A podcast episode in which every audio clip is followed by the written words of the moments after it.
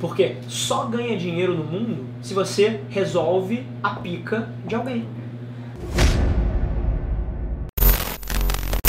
Show. Vou começar, beleza? Vamos nessa. Sejam muito bem-vindos ao artigo 11 no Insider Podcast, podcast sobre conteúdos do LinkedIn. Hoje a gente está numa estrutura bem diferente, eu estou sendo gravado aqui, o podcast também vai rolar vídeo, então já vai ser uma entrevista diferente. Nesse artigo 11, o primeiro do mês de julho, eu estou recebendo um cara aqui que eu admiro de verdade, conversei com ele aqui antes, conversei com o Felipe aqui, e eu consumo o conteúdo dele, para mim tudo que ele fala ali no Instagram, os conteúdos que ele fala no LinkedIn fazem muito sentido, então essa entrevista para mim é de verdade especial. Ter essa oportunidade, agradecer o Fábio também, que eu abordei ele lá no LinkedIn. Eu tô com o Rafa Avelar, fundador e CEO da Avelar Mídia. Seja muito bem-vindo ao Artigos no Insider, Rafa. Obrigado, obrigado pelo convite. É, eu acho que toda oportunidade que a gente tem, eventualmente, de levar um pouquinho de valor pro pessoal, eu acho que, que é uma oportunidade que eu agarro. Assim, eu acho que foram raras oportunidades que eu recusei. Então faz muito sentido para mim estar aqui com você hoje. Eu acho que principalmente o Insider, que é um conteúdo focado em LinkedIn, que é uma das principais plataformas onde a Velar Media, inclusive, está apostando não só para ela, mas quanto para os clientes também. Então eu acho que vai ser um debate muito bacana, porque diferente acho que de muita gente que lê muita coisa, debate muita coisa, aqui né, a gente faz muita coisa. Então acho que a gente vai eventualmente poder entrar em alguns assuntos que é de quem está tirando as conclusões das trincheiras é, da plataforma. Então vamos nessa. Perfeito. Te agradeço demais. Obrigado, Rafa. Olha só, o título do, do artigo que ele escreveu lá no LinkedIn foi o seguinte: Relacionamento é ferramenta de vendas no século 21. Como você já sabe, a gente vai fazer cinco perguntas aqui para tentar tirar a experiência prática desse conteúdo que ele publicou lá na rede profissional e trazer conteúdo de graça para vocês. Olha que maravilha. E é o cara do conteúdo que está aqui na minha frente. Só para lembrar, o link do artigo que o Rafa escreveu vai estar tá aqui na descrição do episódio, assim como o perfil dele do Instagram, do LinkedIn, do site da Avelar e qualquer outro livro também que você queira referenciar, Rafa, já vem para o link aqui na descrição do episódio para a galera já acompanhar qualquer conteúdo extra que você venha falar aqui. Show? Perfeito? Então vamos parar de papo, vamos para a pauta. Quero dar um oi, olha só, a gente não está sozinho, só eu e Rafa, tá eu, Rafa, o João e o Felipe aqui dentro também. Então, obrigado, tá, Felipe, por tudo, de verdade. Aqui a gente não tem cerimônia, João, obrigado. o Rafa, Rafa, para quem ainda não te conhece, que eu acho que pode ser até difícil se as pessoas me acompanham lá no Instagram. Fala para as pessoas quem é você, na fila do pão, quem é você no feed do LinkedIn, quem é o Rafa Avelar? Show! Maravilha, eu acho que tem muita gente que tem percepções diferentes de mim, e alguns chamam de influenciador, outros chamam de, de empresário, mas assim, eu sou um homem de negócio. É, basicamente, da mesma forma que tem gente que, pô, que conta as horas para chegar uma quinta-feira e tomar um chopp, conta o sábado para ir no cinema, para ir pra praia, para pegar onda. Tem essas coisas como hobbies, momentos pelos quais as pessoas esperam e anseiam. Assim, a única coisa que passa na minha cabeça, 24 horas por dia, 7 dias por semana, 365 dias por ano, é negócio. Se você me convidar para ir para um shopping na quinta, talvez eu não vá. Se você me convida para uma reunião no sábado às 5 horas da manhã, eu tô lá. Se você me convida para um call com a China na, 1 e meia da manhã na quinta-feira, eu apareço sorrindo. Aquilo para mim não parece trabalho, não é pesado. É, eu acho que numa era onde a maioria das pessoas persegue é, construir negócios e, e fazer business por, conta disso ter sido colocado num pedestal de alguma forma e tá sexy e é, e é fun você botar no seu no seu Instagram que você é CEO de alguma coisa. Eu gostava dessa porra, é, muito antes disso pô, ficar hypado como tá hoje, e eventualmente até entrei nessa muito antes de saber onde eu estava me metendo, né? Da, quando a galera na faculdade, porra, hoje em dia quer ser empreendedor e, pô, já começa a fazer MVP e testar coisa no meio da faculdade e já sai com a narrativa de não quero trabalhar para ninguém, quero ser dono do meu próprio nariz. O meu era o oposto. Eu queria ser executivo, eu queria trabalhar na empresa dos outros aquele era o meu é, era o, o, o, que eu ansiava, era o que eu achava que eu queria. Só que com seis meses de, de trampo, é, estágio eu até fiz mais, mas com seis meses de trampo formado, eu entendi que eu era um funcionário de merda, que eu não acatava ordem, que aquela porra não fazia sentido. Eu era, pô, não era mais pra você. Aquilo não funcionava para mim, porque eu, eu tinha é, várias atribuições e eu executava elas, mas assim, aquilo me parecia pequeno, eu queria fazer coisa nova, eu queria conhecer gente. Então aprendi muito rápido que aquela não era para mim e a oportunidade mais próxima ali, é, dentro das quais eu podia almejar, era tentar fazer alguma coisa na empresa da família, que na época estava muito mal. E aí cortando uma história é, longa para uma versão bem curta. Peguei a empresa na beira da, da falência, vendendo 3 milhões por ano, só de dívida tinha 3, 3 milhões e meio. Então, para qualquer um que entende um pouquinho de negócio, sabe que você não paga nem os juros da dívida bancária, quanto mais o principal. Então, pô, e aí cortando essa história para uma versão curta, através de conteúdo, através de digital, criação de marcas pessoais no LinkedIn, blog, inbound, conteúdo de social, compra de tráfego massiva nas plataformas sociais no Google, eu tirei essa empresa de 3 milhões, esse ano a gente deve vender alguma coisa perto de 25, 30. É, e aí, basicamente, me vi com 27 anos, cheio de grana no bolso, porra, com autonomia para eventualmente tocar outros projetos e olhei para minha vida e falei, pô, o que, que eu vou fazer? É, e aí decidi abrir uma agência que era a coisa mais próxima para mim. Foi através de marketing, através de, de, digital, através de social que eu cresci os meus negócios e a agência me pareceu um, um passo muito lógico. Então, tendo isso em vista, no meio do ano passado abri a Velar Media, que completou um ano agora. Pô, que legal, pô, parabéns para a Velar então. É. E, e a Velar é uma agência de digital e social que trabalha com médias e grandes empresas aqui no Brasil e a gente veio aí num crescimento explosivo, já atende pô, algumas das maiores empresas brasileiras, desde produção de conteúdo, estratégia digital, compra de mídia, campanhas publicitárias. A gente tem crescido bastante, a gente veio de um funcionário, na verdade dois, porque se a gente contar o Natan, ele já ele já estava comigo nas outras empresas, mas a gente veio de dois funcionários, devemos estar batendo perto de 60 esse mês aí, menos de um ano. Caraca, parabéns, que, que história. Acho que foi um dos melhores entrevistados que conseguiu compilar toda a trajetória de, de início de carreira até o momento de você criar isso que a gente está vendo aqui. E até conversando com o Felipe aqui antes da gente começar a gravar, é, não sei se vocês combinaram, mas realmente toda a energia da Avelar e tudo, tudo que a gente falou do que tu produz é, se, se, encaixa com a história que você acabou de falar. Então, parabéns pelo ano da Avelar, é, parabéns por todo esse sucesso que você tem conseguido fazer. E agora vamos aproveitar para tirar conteúdo demais desse cara aqui no podcast. Olha só, só para ver se eu entendi bem, eu vou confirmar, vou validar contigo agora. Passar a ideia central do artigo. O que, que eu peguei? É, com o conteúdo que estava lá. Você tentou construir a ideia de relacionamento com o cliente, com o colaborador e com a audiência como um propulsor de vendas. Isso em qualquer negócio. Mais ou menos isso, né? Perfeito. Tá. Então, beleza. Vamos começar em cima dessa ideia com a primeira pergunta. Pergunta número um do Insider. Entra uma vinhetinha animada. Vamos lá. Entra mesmo? Oi? Entra mesmo ou é brincadeira? Não, porque eu boto um BG de fundo, entendeu? Sim. Aí quando eu entro na pergunta, aí eu aumento o volume do BG, Sim. entendeu? Mas não é, tipo, muito animado. Desculpa, cara. Eu Nada, é curiosidade mesmo. Pode fazer piada, mas entra uma vinhetinha. Vamos lá. Primeira pergunta. Você usa bastante o termo transparência lá no artigo. Diz que é importante ser transparente com o cliente, com o colaborador, e que isso é vital para o relacionamento ser saudável de verdade.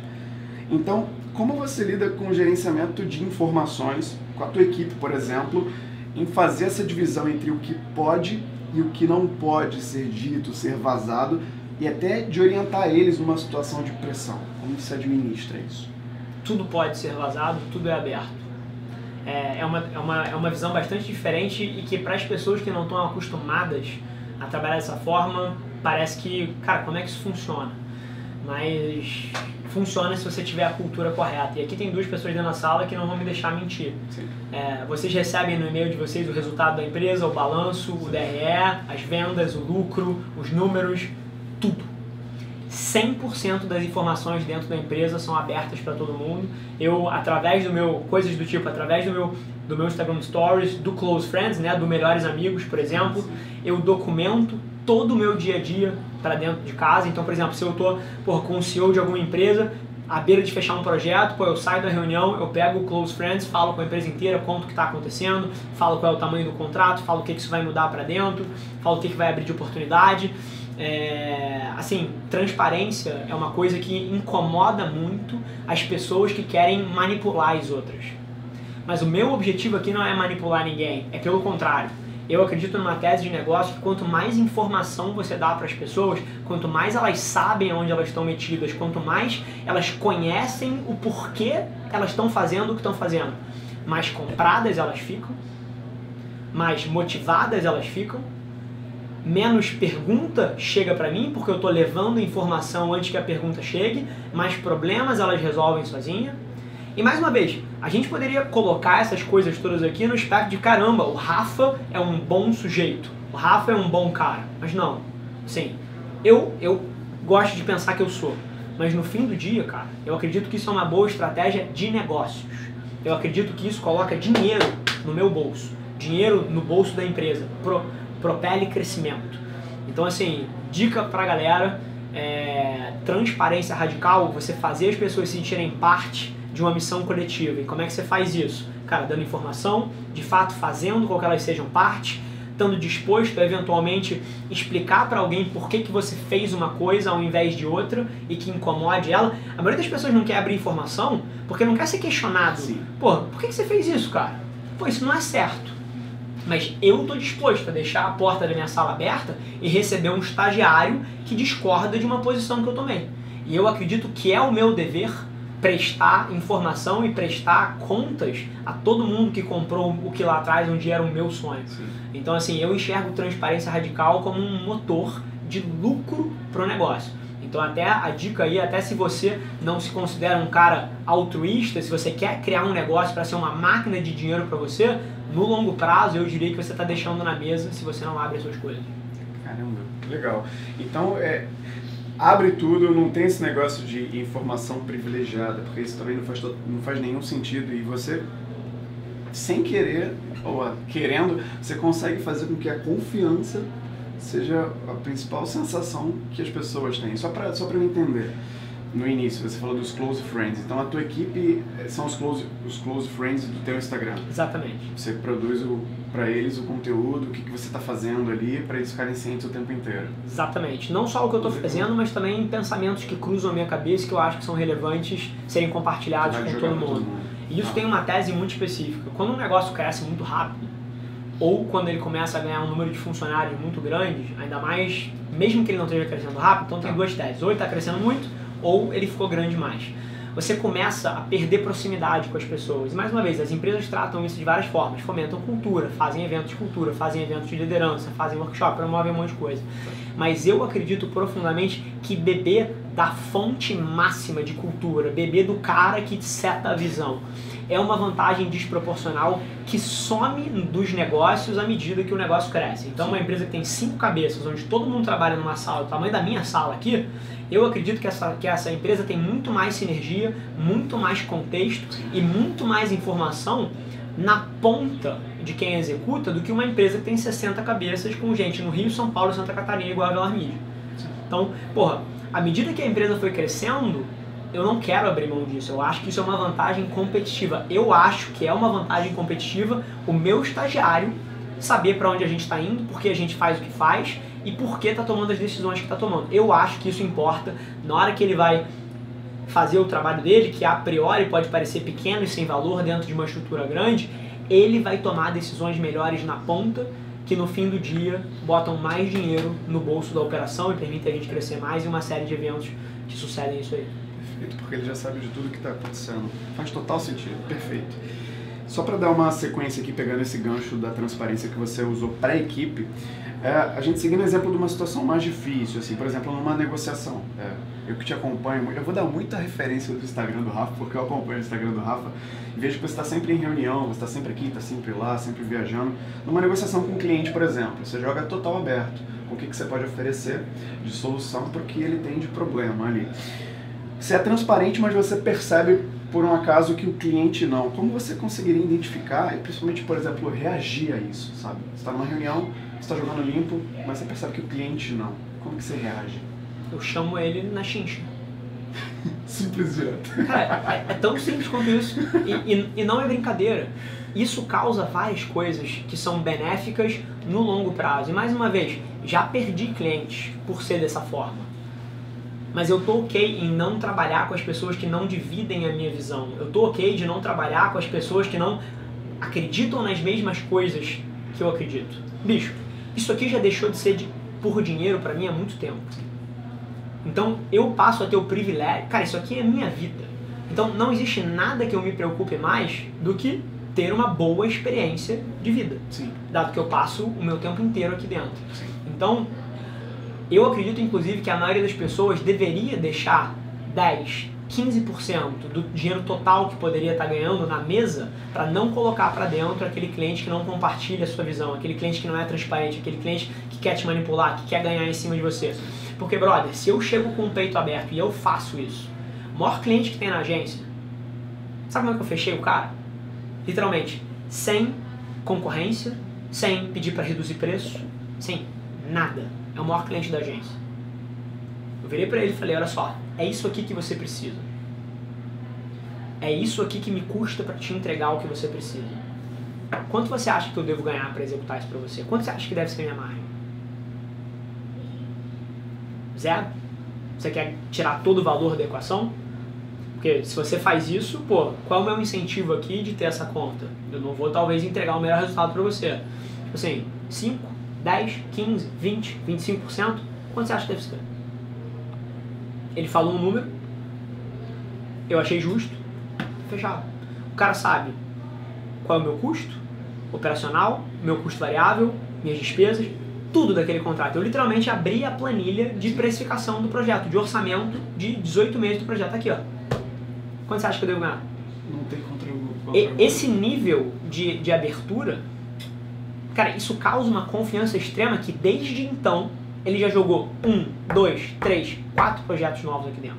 Porque, cara, é com esse tipo de gente que eu gostaria de trabalhar. Eu gostaria que a porra do, do, da, do prestador de serviço, que presta serviço de TI, virasse para mim e falasse, olha só, cara, tá aqui o serviço que eu presto. Porra, eu faço um puta trabalho, você tem um excelente atendimento, tá solucionando as suas dores. Porra, quanto você acha que eu devo ganhar por isso?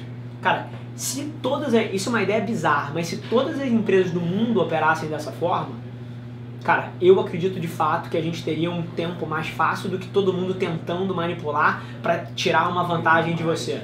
O grande lance aqui é porque eu tenho uma vantagem pelo fato disso aqui ter deixado de ser por conta do dinheiro para mim, eu posso fazer esse tipo de coisa por quê? Porque eu não tenho medo de perder a conta. Eu não tenho medo do cara, do cara falar que quer me pagar zero. Se ele me falar que quer me pagar zero, eu tô ok de rejeitar o cara. Uhum. Então, a maioria das pessoas, aí a gente entra no ponto final, a maioria das pessoas não consegue ser transparente porque ela tem medo de se abrir. E eu tenho zero medo de me abrir, porque se eu me abro e a pessoa tenta ser desleal comigo, eu corto na raiz porque eu não preciso dela.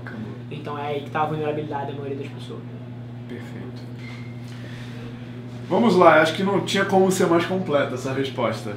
Vamos para a segunda pergunta aqui do artigo número 11 com Rafa Avelar, só para lembrar que o link do artigo está aqui na descrição do episódio, se você quiser dar uma lida para poder acompanhar com mais conteúdo também esse podcast. Tem uma frase lá no artigo fantástica, abre aspas. E mais do que resolver pepinos, você precisa empoderar aquela pessoa para que ela consiga adotar para o seu negócio aquilo que você tem para ensinar. Fecha aspas. Rafa Avelar. Legal, fica claro a orientação para ouvir o cliente antes de tudo, não ficar oferecendo um monte de serviço, tentar fechar o negócio já na primeira reunião. Seguindo com sucesso esse caminho, fechou o cliente, passou por tudo isso.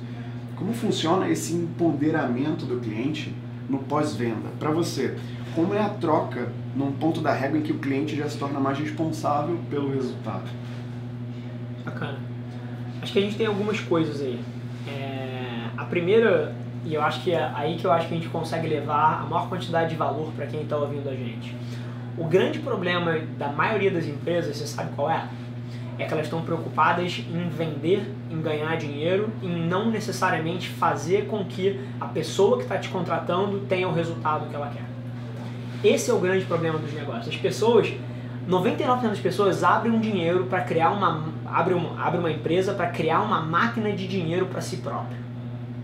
E na hora que você abre uma empresa, e juro por Deus, esse é o propósito de 90% das empresas. A pessoa abre a empresa quando ela está no sofá dela, criando o conceito da companhia. Uhum. A coisa que passa na cabeça da maioria das pessoas não é, caralho, eu vou resolver esse problema daqui. Eu vou gerar valor para esse grupo de agentes que está mal atendido. Uhum. Pouquíssimas são as pessoas que pensam assim. As pessoas até chegam nesse raciocínio, mas o que levou eles a esse raciocínio geralmente foi alguma frase assim: caralho, eu vou ganhar rios de dinheiro. Caralho, eu vou ficar rico. Eu preciso abrir uma empresa para ficar rico. Eu preciso de uma empresa para andar de Porsche. Eu preciso de uma empresa para ter uma cobertura. Eu preciso de uma empresa, porra, para fazer safari na África, para esquiar em Aspen. Juro por Deus, as pessoas abrem empresas para isso. Por oportunismo e não por propósito, não Depois elas pensam, cacete, dado que eu quero ficar rico, dado que eu quero ir pra Aspen, dado que eu quero fazer um safari, dado que eu quero andar de jato, o que eu preciso fazer para chegar lá? E na hora que você começa um negócio com essa cabeça, você tá fudido na largada. Porque só ganha dinheiro no mundo se você resolve a pica de alguém. Então, depois que o cliente entra aqui dentro, é aí que começa a parada. Porque eu entendo, e aí tendo uma cabeça matemática, eu sei que uma empresa de receita recorrente, como é a Velar Media, onde os relacionamentos são de longo prazo, o maior driver que eu tenho de crescimento dentro da minha empresa é ter um churn pequeno. É fazer com que todo mundo que entra aqui continue aqui e não só continue aqui, tenha tanto resultado que cresça o escopo e que faça cada vez mais coisas aqui dentro. É assim que uma empresa igual, igual a minha cresce. Então, dado que eu tenho isso na raiz, o que, que eu preciso fazer? Eu preciso que as pessoas batam os objetivos que elas tinham quando contrataram a gente. Sim. Tanto que o principal KPI aqui dentro, que, que gera o gatilho de remuneração variável para todo mundo, é o NPS dos clientes. Não é meta de faturamento, de captação de cliente. A meta norte aqui dentro, se tivesse uma tela, um painel de 15 metros aqui dentro numa parede, o KPI que ia estar ali era NPS. Sabe qual é a pergunta que os clientes respondem aqui na Velar e os clientes que estiverem ouvindo sabem que isso é verdade? Que eles respondem pra gente todo mês? O quanto de 0 a 10 o trabalho da Avelar Media tem impactado os meus resultados de negócio. Você sabe qual é a nossa nota? 10. 9.1. A gente não tem nenhum cliente aqui dentro que seja detrator da marca. O NPS funciona da seguinte forma: notas abaixo de 7 você subtrai, notas entre 7 e 8 você anula e notas acima de 8 você soma. A gente não tem nenhum cliente detrator da marca atualmente. Todos os clientes, os clientes são somadores de pontos no nosso NPS. E isso vem de um propósito muito claro, porque eu, e aí talvez seja uma vantagem injusta, mas eu abri a empresa num momento da minha vida onde eu não precisava mais de dinheiro. Sim. Então o propósito estava alinhado na largada. Então ninguém aqui dentro nunca se confundiu que isso aqui era sobre ganhar dinheiro, isso aqui é sobre resolver a pica dos outros. Sim. E na hora que você faz isso, você bota a mentalidade correta para executar uma empresa. Caramba, perfeito. E casa também com a resposta que o Rafa deu anteriormente sobre você conseguir fazer com que o cliente entenda a proposta que você quer levar para ele e como você falou, como você trabalha com clientes que tem que entrar e tem que crescer para também gerar mais demanda para a Avelar, faz todo sentido ele entrar nesse jogo de vocês, para poder crescer e vocês vão crescendo junto. Perfeita resposta. Beleza, vamos lá. Terceira pergunta da entrevista. É, você linkou um vídeo lá no final do artigo e que complementa tudo o que tu disse lá no artigo. E é perceptível lá no, no vídeo a tua defesa pelo embalde, pela produção de conteúdo de valor, para que o cliente que está interessado faça dever de casa, saiba quem você é, chegue até você e, descobrir, e descobre sozinho como você pode ajudar ele. Agora, para quem está ouvindo para quem está ouvindo a gente, já sacou essa importância desse posicionamento, desse inbound, dessa produção de conteúdo, diz para ele como você consegue equilibrar essa estratégia de produção de conteúdo até o ponto da conversão propriamente dita. Se cabe nesse relacionamento digital alguma ação mais direta, algum, algo de perfil de outbound para virar essa chave da conversão. Maravilha. Cara, primeira coisa que eu acho que a gente precisa desmistificar aqui é, é que por a gente estar tá falando de estratégia digital, por a gente estar tá falando de, de uma plataforma digital, eu não acredito que todo negócio possa ter a mesma estratégia, tá? A primeira coisa que todo mundo tem que ter em mente aqui é você tem que ter, tem que ter um fit do que você vende com o canal de venda que aquele produto aceita. Isso geralmente pode ser observado em termos de ticket. Por exemplo, se você vai vender cara, um produto de mil reais, mil e quinhentos reais, talvez você possa ter um processo de venda todo digital. Se você vai vender um, um produto que tem um ticket de 18, 20, 25, talvez você precise falar com um ser humano para conseguir vender isso. Cara, se você vai vender o que a gente vende, 200, 300, 400, 500, 600, 700 mil por ano de estratégia, cara, provavelmente você vai ter que ter um filho da puta altamente qualificado, com uma puta carreira, sentado com um diretor ou com um CEO de uma empresa debatendo aquele projeto.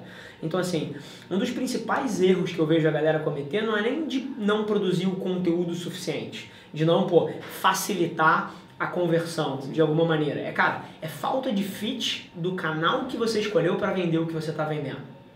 Então, para todo barulho que a gente aqui na Velar faz de digital, O nosso canal de relacionamento que fecha essa ponta é gente. É gente altamente qualificada, gente cascuda de carreira, com 10 anos de estrada, que conhece pra cacete disso sentado com dirigentes, gestores e donos de empresas debatendo como que vai fazer um projeto. Por quê? Porque o nosso ticket está na casa das centenas de milhares de reais por ano. Então, a primeira coisa que as pessoas precisam ter em mente é o fit do canal com o que você está oferecendo. Sim. Esse é o primeiro ponto. E aí a questão de facilitar, é claro que você pode, pô, como é que você facilita? Se você está falando de produção de conteúdo, pô, você produz conteúdo de social, fotos, vídeos, áudio nas 7, 10 plataformas que importam de fato para as pessoas. Se você faz isso, sinceramente, cara, se você tiver um puta de um site onde o link da sua bio leva a pessoa para o seu site e o site ali seja, ele vai ser o processo que facilita a pessoa fazer negócio com você. Seja isso um ticket de mil, um ticket de 10 mil, um ticket de 100 mil, um ticket de um milhão. Você precisa criar algum momento onde a pessoa pode levantar a mão e falar, eu quero. E aí, para cada tipo de produto, isso vai ser diferente. Se você está falando de um infoproduto, pô, eventualmente você fazer uma campanha de e-mail marketing bem nutrida, você pode vender centenas de milhares, milhões de reais ali por dentro. Por quê? Ticket baixo. Se você está vendendo alguma coisa de um ticket mais alto, provavelmente você vai precisar de um ser humano fazendo aquela interface, aproximando, aproximando dando alguma tangibilização, porque você vende uma coisa de alto valor agregado.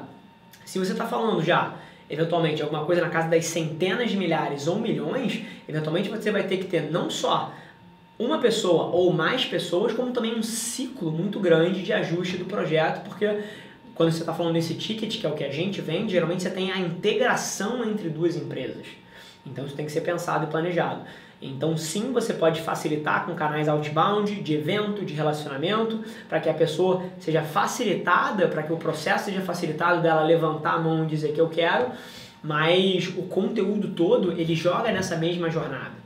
Então, quanto mais conteúdo você tiver para fora, uhum. quanto mais formação de opinião você causar, mais fácil vai ser do teu time de vendas conseguir uma reunião, mais fácil vai ser do teu time de vendas de lotar um evento, mais fácil vai ser você botar clientes para dentro, mesmo que o canal não seja o canal digital.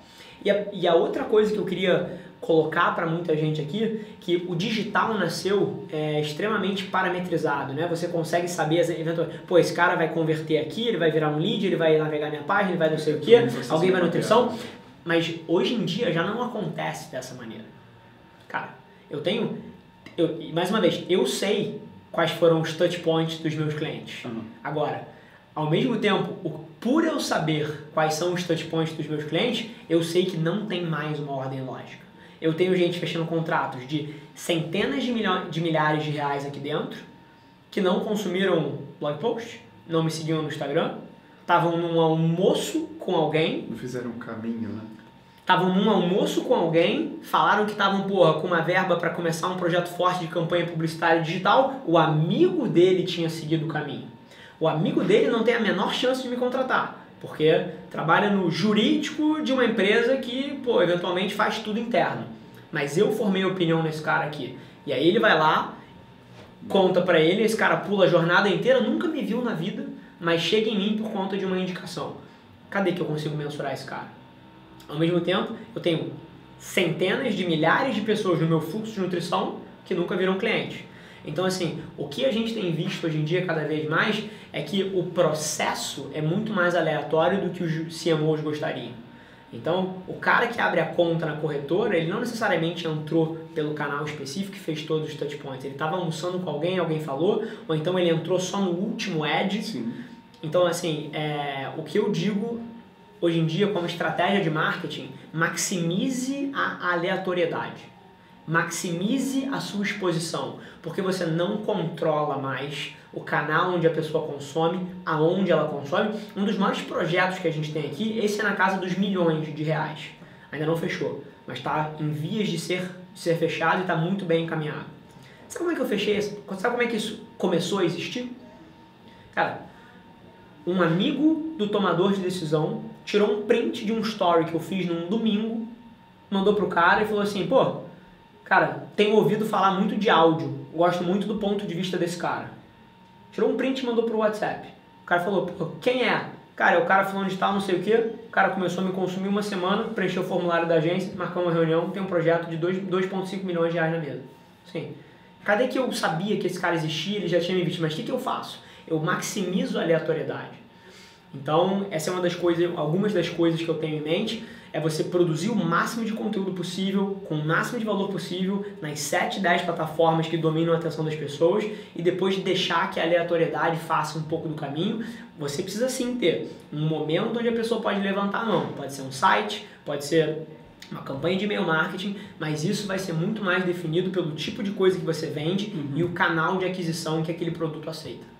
Caramba, perfeito.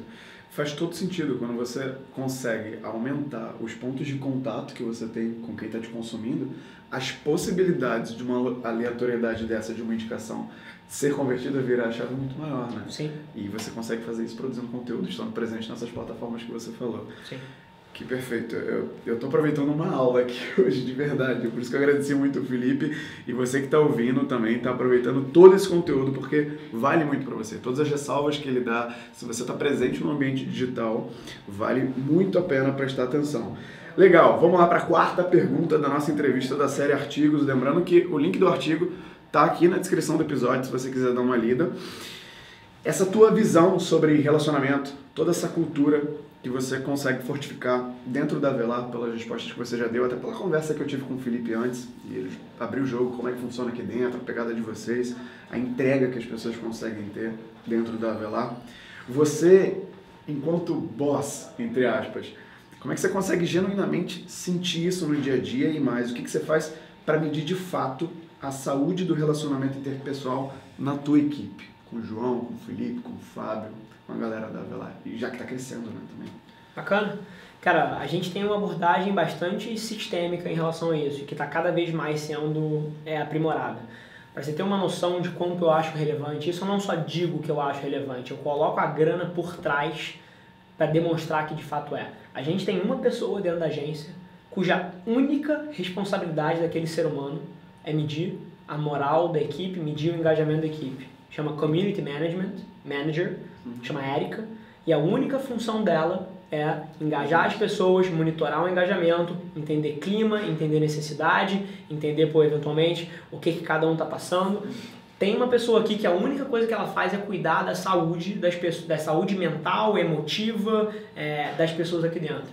Então, a nossa abordagem é, é estruturada com KPIs, com metodologia, é, pesquisas com a galera, conversas sistêmicas com a galera, não só via o nosso CM, a nossa Community Manager, que é a Erika, uhum. mas também através de todos os gestores. A gente tem uma, uma, uma prática de gestão aqui, que são as one-on-ones, que são semanais, Todos os gestores conversam com as suas equipes inteiras num papo de 10 minutos toda semana para se colocar à disposição, por que, que você está precisando, quais são as uhum. dificuldades, como é que eu posso te ajudar. E uma vez por mês tem uma one-on-one mais estruturada que dura mais tempo, que tem uma série de perguntas onde os gestores debatem carreira, debatem plano de ação para carreira então, a gente tem uma abordagem bem estruturada e sistêmica para garantir que as conversas duras que precisam ser tidas estão sendo tidas, para garantir que as opiniões das pessoas estão sendo ouvidas e, número três, para garantir que a gente está fazendo alguma coisa a respeito. A gente não deixa isso ao acaso, a gente tem Sim. metodologia.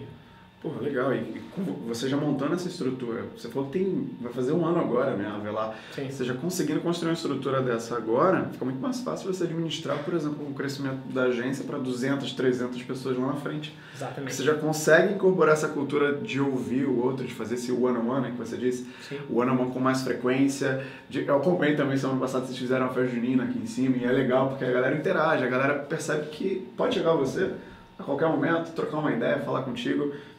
Achei foda demais essa sacada da community manager para dentro. A gente vê muito esse coworking, né? Alguém que Sim. é responsável por administrar ali a, o relacionamento das empresas ali dentro. Talvez é, te lembrar de que tem uma empresa que pode te ajudar ali. Agora, dentro da própria empresa, ter alguém para isso. É a única coisa que ela faz lá dentro. Achei demais, cara. Achei demais. Show de bola. Eu só quero uh, dar uma sequência nessa pergunta, não é uma outra é, seria como eu ia fazer com você com o Fábio, estava dividido para ele, mas acho que você também vai conseguir responder maneira essa daqui. Eu vou abrir aspas de novo para um ponto lá do, do artigo. Colaboradores são direta ou indiretamente microinfluenciadores da sua marca. Demais isso é uma visão que valoriza realmente o colaborador. Agora vem a dúvida, como trabalhar o branding da Avelar Media e alinhar isso com a marca pessoal, por exemplo, de cada colaborador, assim, com ações que fortaleçam ainda mais o relacionamento dele com a marca no digital. Perfeito. É, mais uma vez, esse tema é um tema super interessante para mim, porque na Velar, a minha marca pessoal é sem dúvida nenhuma o maior motor de negócio que a gente tem. Mas na empresa da minha família lá atrás, é, a minha marca não era. Eu não tinha LinkedIn, eu não tinha Instagram, eu não tinha nada.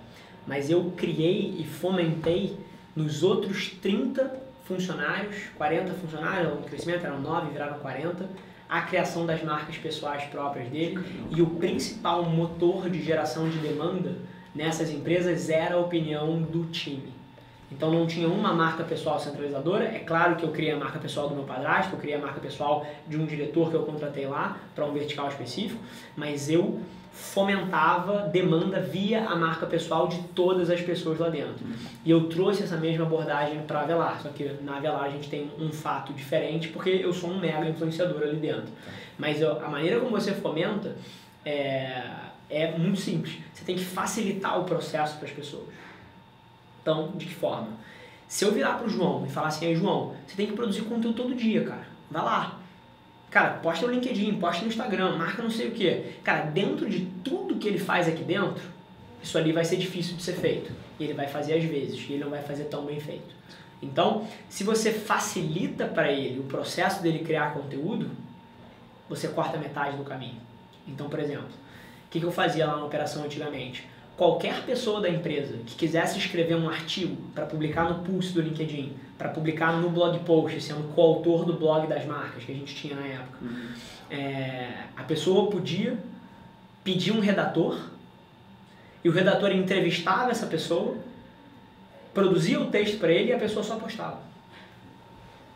Outra coisa, toda vez que a marca produzia algum conteúdo, fosse um vídeo, fosse uma foto, fosse um texto, fosse documentando um evento dentro da empresa, a gente tinha fotógrafo. A gente tinha, pô, gente no Slack da empresa falando, olha só, saiu esse blog post aí, gente, compartilhem na sua rede.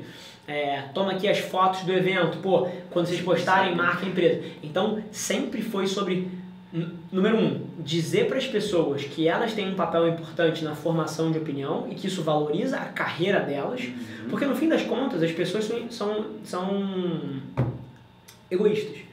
A pessoa só faz se ela enxergar um benefício próprio para ela ou para a empresa se ela estiver alinhada com o crescimento da empresa. Sim. Então, número um é educar as pessoas, é falar, cara, formação de opinião no século XXI é via conteúdo. Se você quer ser um profissional diferenciado, se diferenciar perante o mercado, formar opinião e ajudar a gente, você precisa produzir conteúdo. Aceita? Aceita. Maravilha. Toma aqui, tá super fácil de fazer.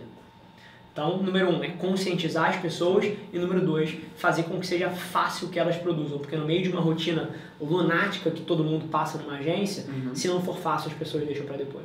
Perfeito. E aí você ainda consegue fazer com que isso fique mais integrado, porque dando essa facilidade para eles produzirem, eles vão produzir algo que tenha fit, que tenha a ver com o que a Velar está produzindo, com o que o Rafa está produzindo Sim.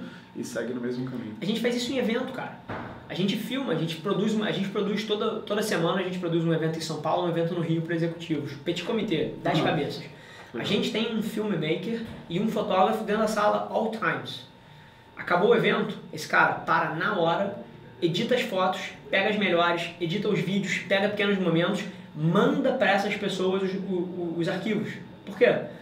Para facilitar o processo delas de dizerem que estavam dentro do evento, de postarem uma foto bacana. Então, assim, o quanto mais fácil você fizer para que as pessoas compartilhem e criem, conteúdo, se elas souberem que isso é importante, elas vão fazer. Então, a maneira com que você fomenta isso é facilitando o processo e não pô, torcendo para que as pessoas façam o que você quer. Cara, eu não sei vocês que estão ouvindo, mas eu vou reouvir esse episódio acho que umas 10 vezes para poder interiorizar tudo isso que você está falando, cara. De verdade, de verdade. A gente vai chegar na última pergunta de hoje e aí entra aquele áudio do João. Ah, vai acabar. Vamos para a última pergunta. É, a gente teve um papo com o Gustavo Zobarano, Artigos 9. Ele é head de marketing da Porto Seguro. E ele me disse uma coisa que me marcou bastante.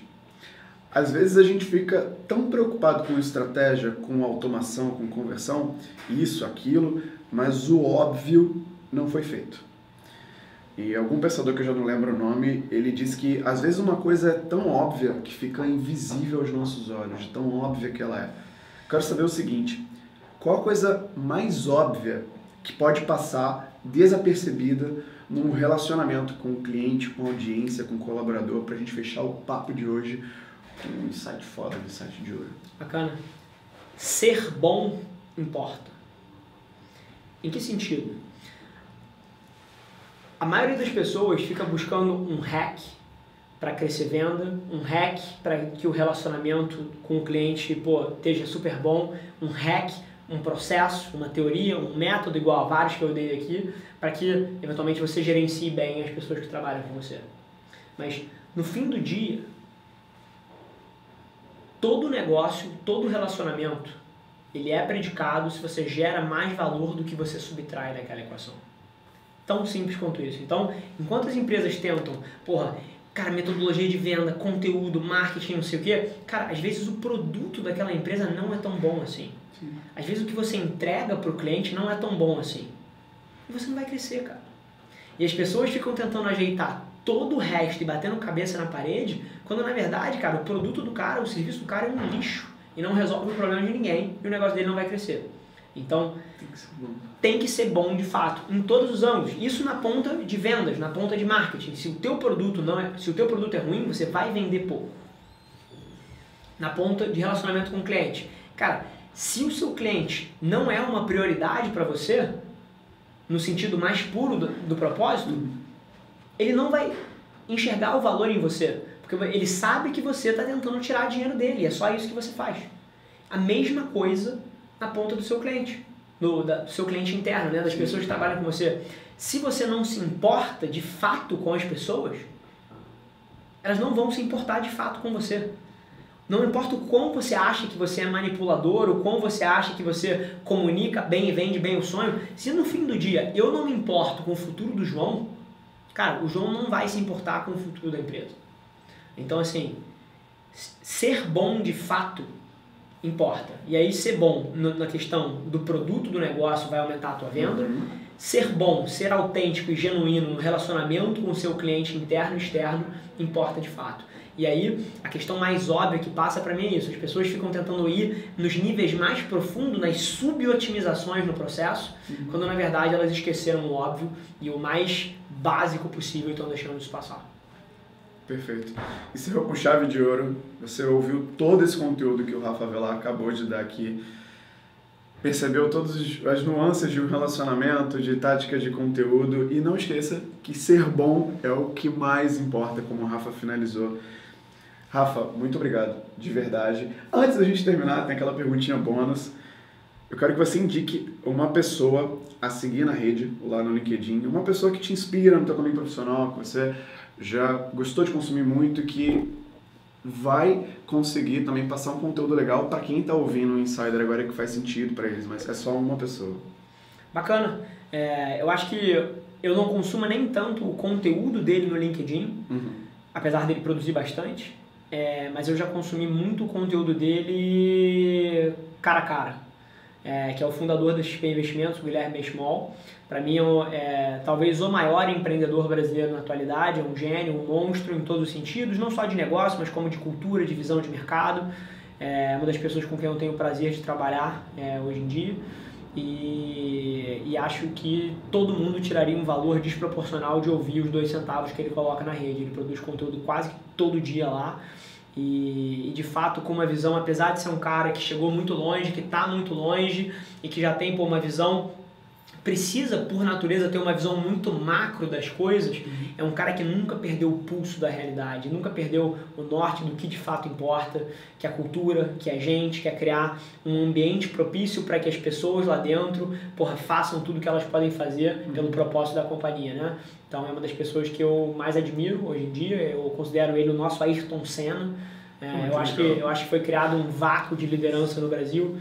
É, a gente teve uma série de ídolos ao longo da história e acho que hoje em dia o Brasil carece de ídolos.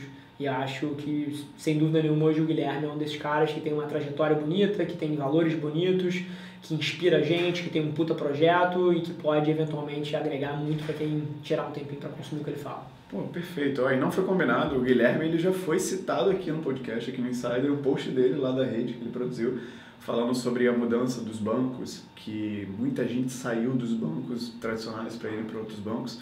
Então tá aí o Guilherme Benchimol, o link dele vai estar aqui, do perfil do LinkedIn dele vai estar aqui também para você acompanhar a indicação do Rafa, assim como o link do artigo, do perfil do Rafa no LinkedIn, no Instagram, o site da Avelar também para você conhecer a agência do Rafa. E Rafa, agora fica um espaço para a gente chama de jabá, se você quiser divulgar alguma coisa, agência, alguma iniciativa, alguma ação tua, onde as pessoas podem te encontrar com mais frequência, que eu já mencionei bastante, mas dá um recado aí se você quiser deixar. Show! Cara, eu acho que diferente da maioria das pessoas que eventualmente usar isso aqui para tentar promover algum objetivo de negócio, eu tenho ciência de que o público que eventualmente poderia consumir de mim alguma coisa é 0,00001% das pessoas que podem contratar a agência. Tá. É, então até a minha estratégia de comunicação ela passou a ser bem diferente, cara. Eu sou muito mais sobre agregar para as pessoas do que pegar a minha fatia de volta. Então, Sim. cara, se eu pudesse falar alguma coisa, eu acho que 99% do conteúdo que, que eu tenho dentro de mim eu disponibilizo de graça para as pessoas. E a mesma coisa, cara, que o, o, o diretor de marketing de uma grande empresa que trabalha com a gente tem numa reunião comigo, eu dou de graça para as pessoas todo dia no meu Instagram, no meu LinkedIn, no meu podcast, numa interação como essa aqui que a gente está tendo. Então eu não seguro nada para ter que vender depois, eu dou a porra toda. Então eu acho que a galera, eventualmente, que tiver gostado do papo, se, se quiser ir mais profundo, cara, tem muito mais disso em todas as minhas plataformas aí. Perfeito, eu quero te agradecer de verdade. Obrigado por ter me recebido, cara, de verdade, porque é difícil a gente achar alguém que a gente admira e conversar e conseguir aproveitar isso. E para quem está ouvindo esse podcast agora, Apple Podcasts, Spotify, Google Podcasts, na mesma plataforma vocês conseguem ouvir também o Rafa Velar Audio Experience e o DCMO ainda não foi pro ar. né? Ainda não, ainda não foi pro ar. Tá, então ainda não é. O Rafa Avelar Audio Experience, que ele coloca muito do que ele falou aqui, muito desse tipo de conteúdo, tá lá disponível em podcast. Antes de você ir embora, você ouviu, gostou muito desse conteúdo, cara, avalie a gente lá. Nós não somos motoristas de Uber, mas a gente pode ganhar cinco estrelinhas lá no Apple Podcasts. Isso fav- favorece muito o nosso ranqueamento lá dentro da plataforma para que pessoas que ainda não conhecem o Insider consigam achar o Insider, porque foi bem avaliado por você. Se quiser deixar um comentário, se fez sentido tudo isso que você ouviu aqui, esse conteúdo que você acabou de absorver, avalie a gente, que isso ajuda a gente pra caramba. Marca a gente lá no, no LinkedIn, que a gente tem a nossa página do Insider. Pode me marcar lá no Instagram, arroba Nélio Xavier. E o próximo episódio do Artigos, o Artigos número 12, vai ao ar no dia 11 de julho. Muito obrigado, Rafa. Obrigado pelos Obrigado pela sua audiência, você que estava com a gente aqui até agora, aguentou esse play até agora. Obrigado e até a próxima. Valeu! Cara, Boa. obrigado de verdade. Cara, entrevista foda. Show.